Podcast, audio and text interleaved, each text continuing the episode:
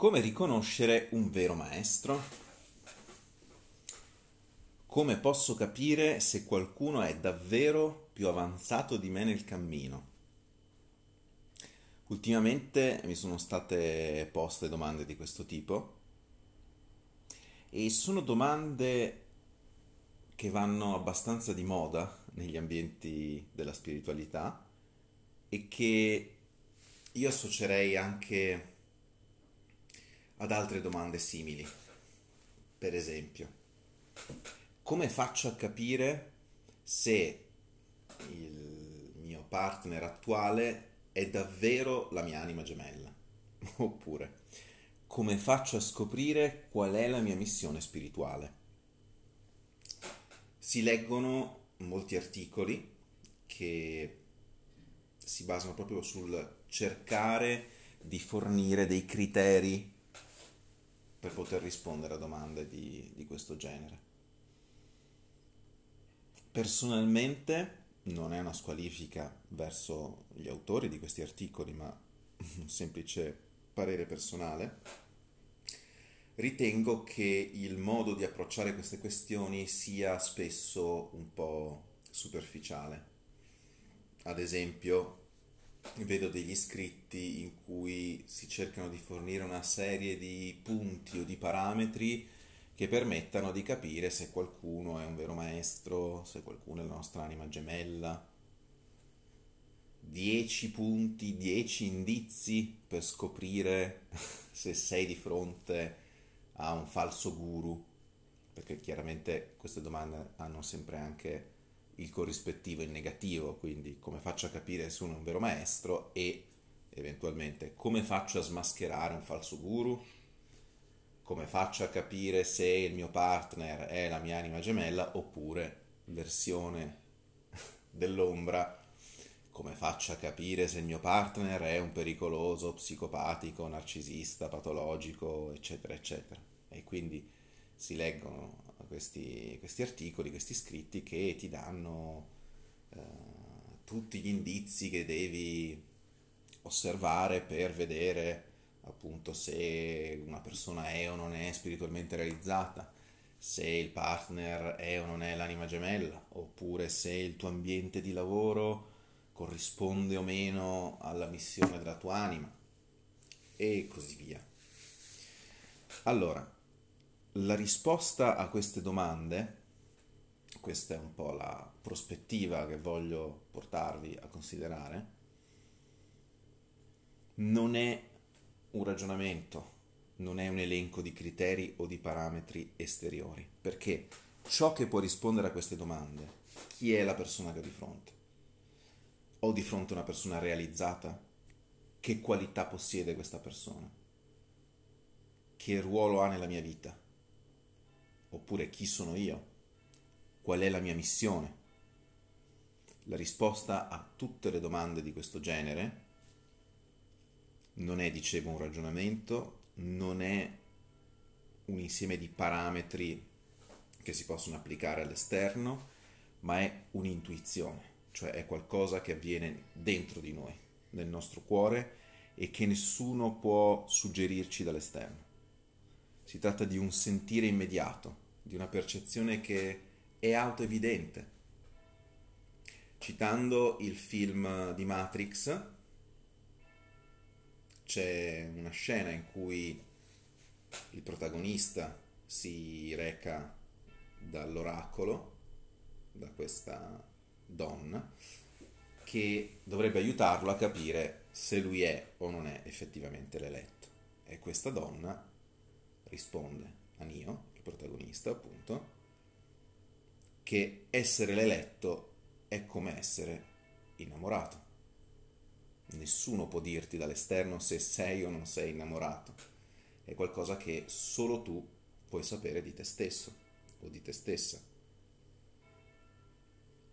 La stessa cosa vale per il capire se qualcuno è un maestro o se qualcuno ha comunque un livello evolutivo più avanzato rispetto a noi e può effettivamente essere una guida.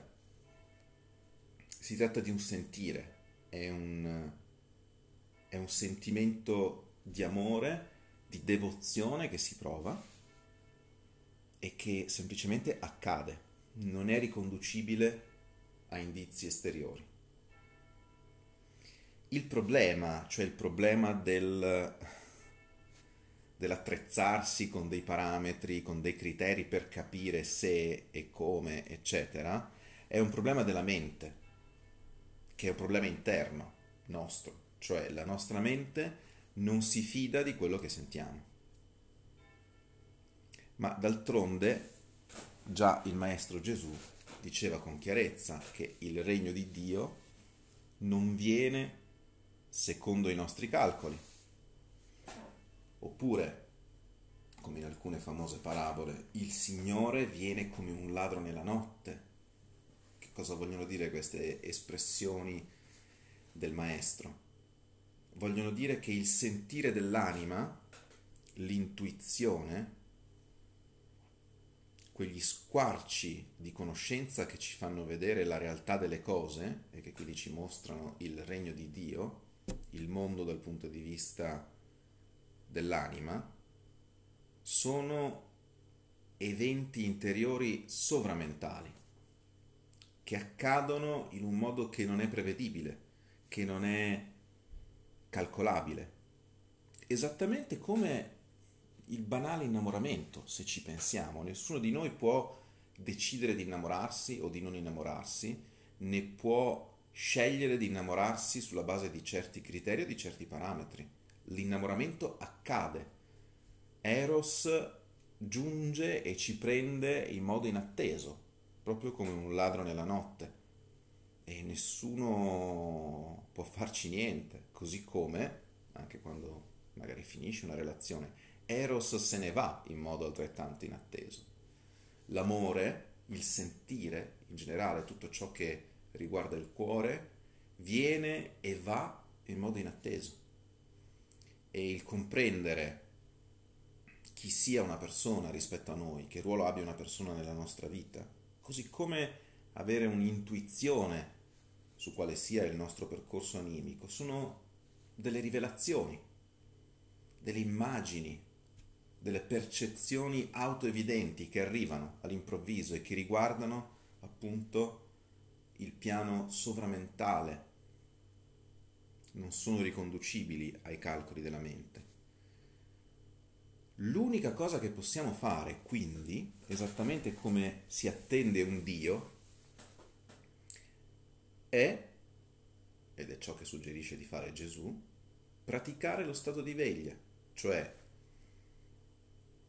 dimorare il più possibile il qui, nel qui e ora, in uno stato di attenzione divisa, cercare di avere quindi un focus di attenzione il più possibile lucida sui nostri fenomeni interiori,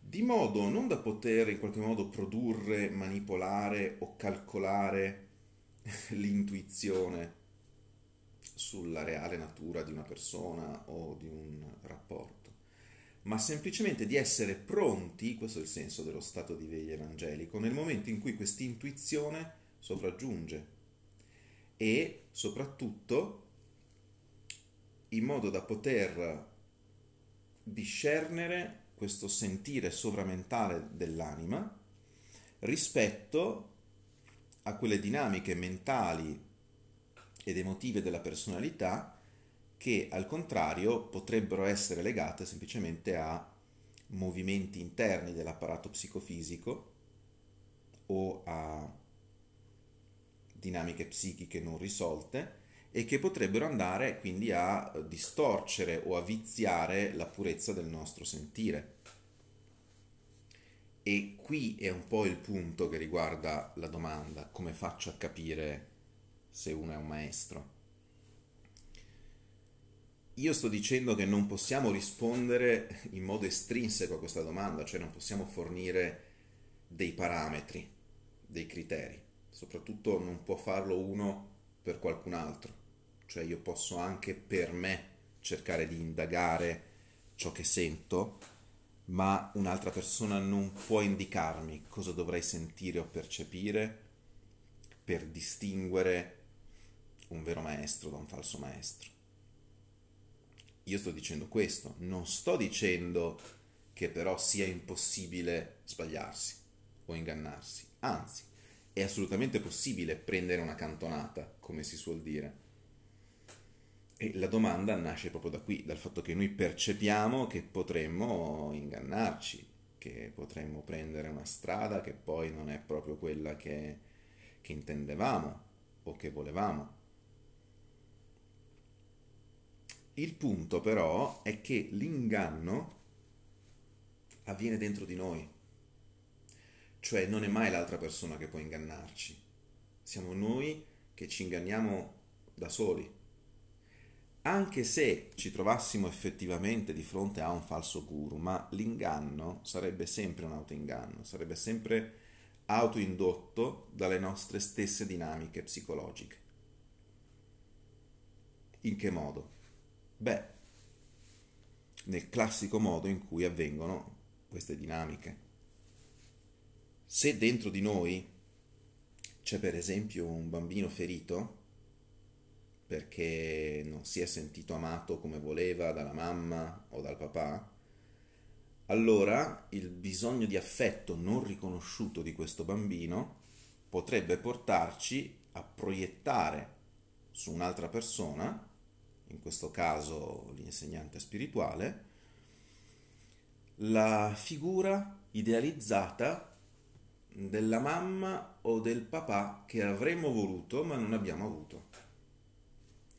E in questo caso avremmo prima di tutto una proiezione di tutta una serie di aspetti positivi generati eh, appunto dal bisogno di compensare una carenza affettiva interna. E quindi vedremo in qualcuno assolutamente un guru, una persona evolutissima, dalle doti meravigliose e che susciterà dentro di noi un'ebbrezza di sensazioni estremamente elevate e, e piacevoli. All'emergere dell'ombra, però, perché l'ombra emerge sempre, ci troveremmo poi, al contrario, a proiettare proprio tutti quegli aspetti negativi, tra virgolette, che ci hanno fatto soffrire nei nostri genitori.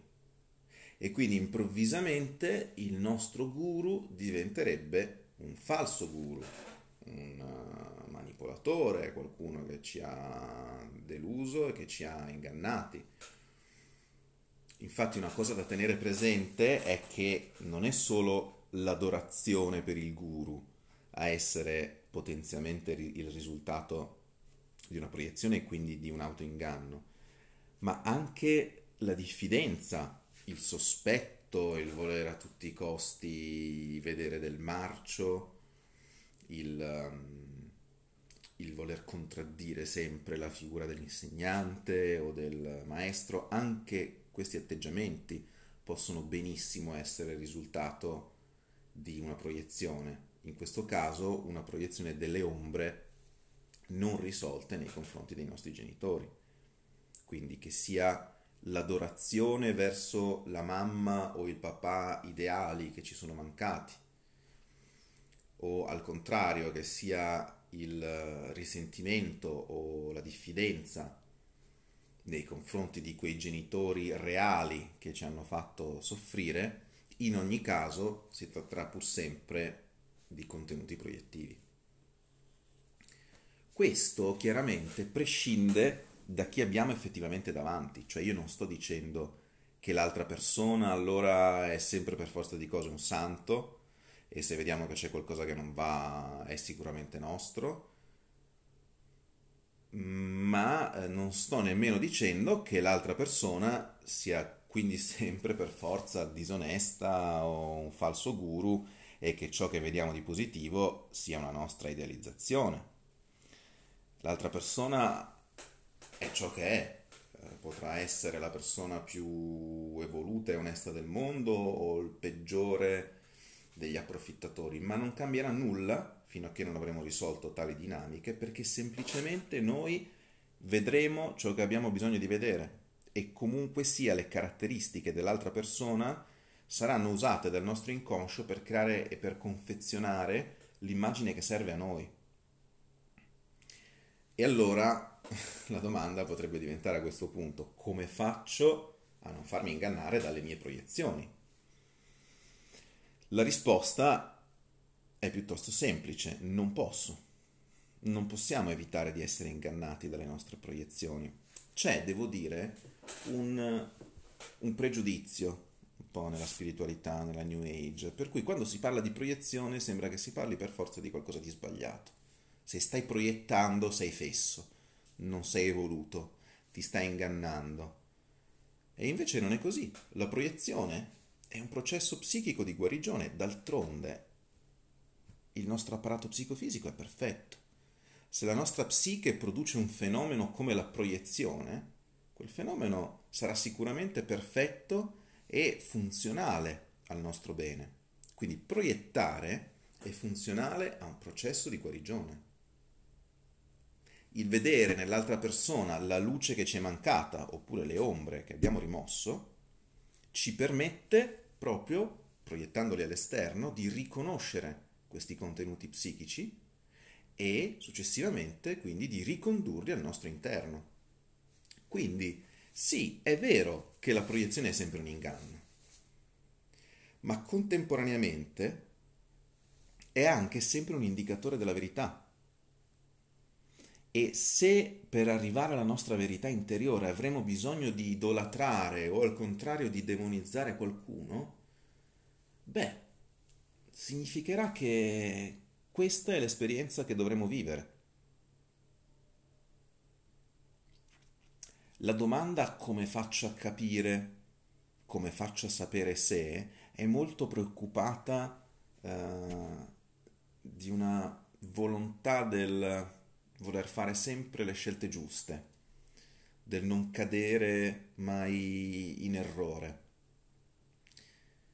Questa domanda e la preoccupazione dietro questa domanda andrebbe placata riflettendo sul fatto che tanto ogni esperienza è quella giusta e persino l'eventuale possibilità di ingannarci è sana, fa parte di un processo di crescita. Se dovremo ingannarci ci inganneremo e vorrà dire che sarà esattamente funzionale al nostro processo di integrazione. L'unica cosa che possiamo fare, l'unica cosa che è saggio fare, quindi, non è cercare a tutti i costi di fare le scelte giuste, ma piuttosto di svolgere un lavoro di auto-osservazione e di analisi psicologica profonda su noi stessi che ci mettano in condizione di giungere a riconoscere e quindi a ritirare le eventuali proiezioni nel minor tempo possibile e quindi eh, di rendere il processo di guarigione più rapido e meno doloroso possibile se in me c'è un contenuto non riconosciuto che deve venire alla luce, probabilmente non potrò fare a meno di proiettare e di vivermi tutta quella storia, tutto quel romanzo che la proiezione andrà a creare. Ma mantenendo sempre accesa la spia dell'auto-osservazione e portando sempre avanti un processo di analisi psicologica, potrò rendere questo processo il più fluido possibile. Ecco, potrò evitare di eh, di incastrarmi nella, nella proiezione, questo sì. Ma appunto tutto questo non ha nulla a che fare con lo scrutare l'altra persona per capire se è o non è veramente evoluta o non è la nostra eh, anima gemella. Tanto se una persona è nella nostra vita in questo momento è la nostra anima gemella. Se una persona è nella nostra vita in questo momento è un nostro maestro. Cioè in questo momento ciò che viviamo è la condizione più perfetta per la nostra evoluzione. E anche il lavoro che stiamo facendo, anche se lavoriamo come spazzini o lavoriamo alle poste o ci sembra di fare un lavoro che non c'entra nulla con il nostro percorso, in realtà questo lavoro è il lavoro più perfetto per la nostra evoluzione e quindi ciò che stiamo facendo in questo momento sicuramente è la nostra vocazione. Poi attraverso un processo di riconoscimento e delle corrispondenze tra realtà esterna e realtà, e realtà interna, potremo affinare sempre di più questa corrispondenza e quindi andando a raffinare il nostro sentire, portandoci sempre più in prossimità di un sentire pulito, autentico, potremo anche andare a, a incontrare a sperimentare situazioni che rispecchino le esigenze del nostro cuore in modo più, uh, più diretto e anche più, più gratificante e funzionale. Ma questo, ripeto, è un lavoro che riguarda noi e solo noi stessi. E quindi la domanda va rivolta a noi stessi. Non si tratta tanto di domandare se l'altro è o non è un vero maestro. La vera domanda che dobbiamo rivolgerci è sono autentico? Mi sto forse mentendo? Sono sincero con me stesso? E soprattutto, di che cosa ho bisogno quando mi sto chiedendo come riconoscere un vero maestro?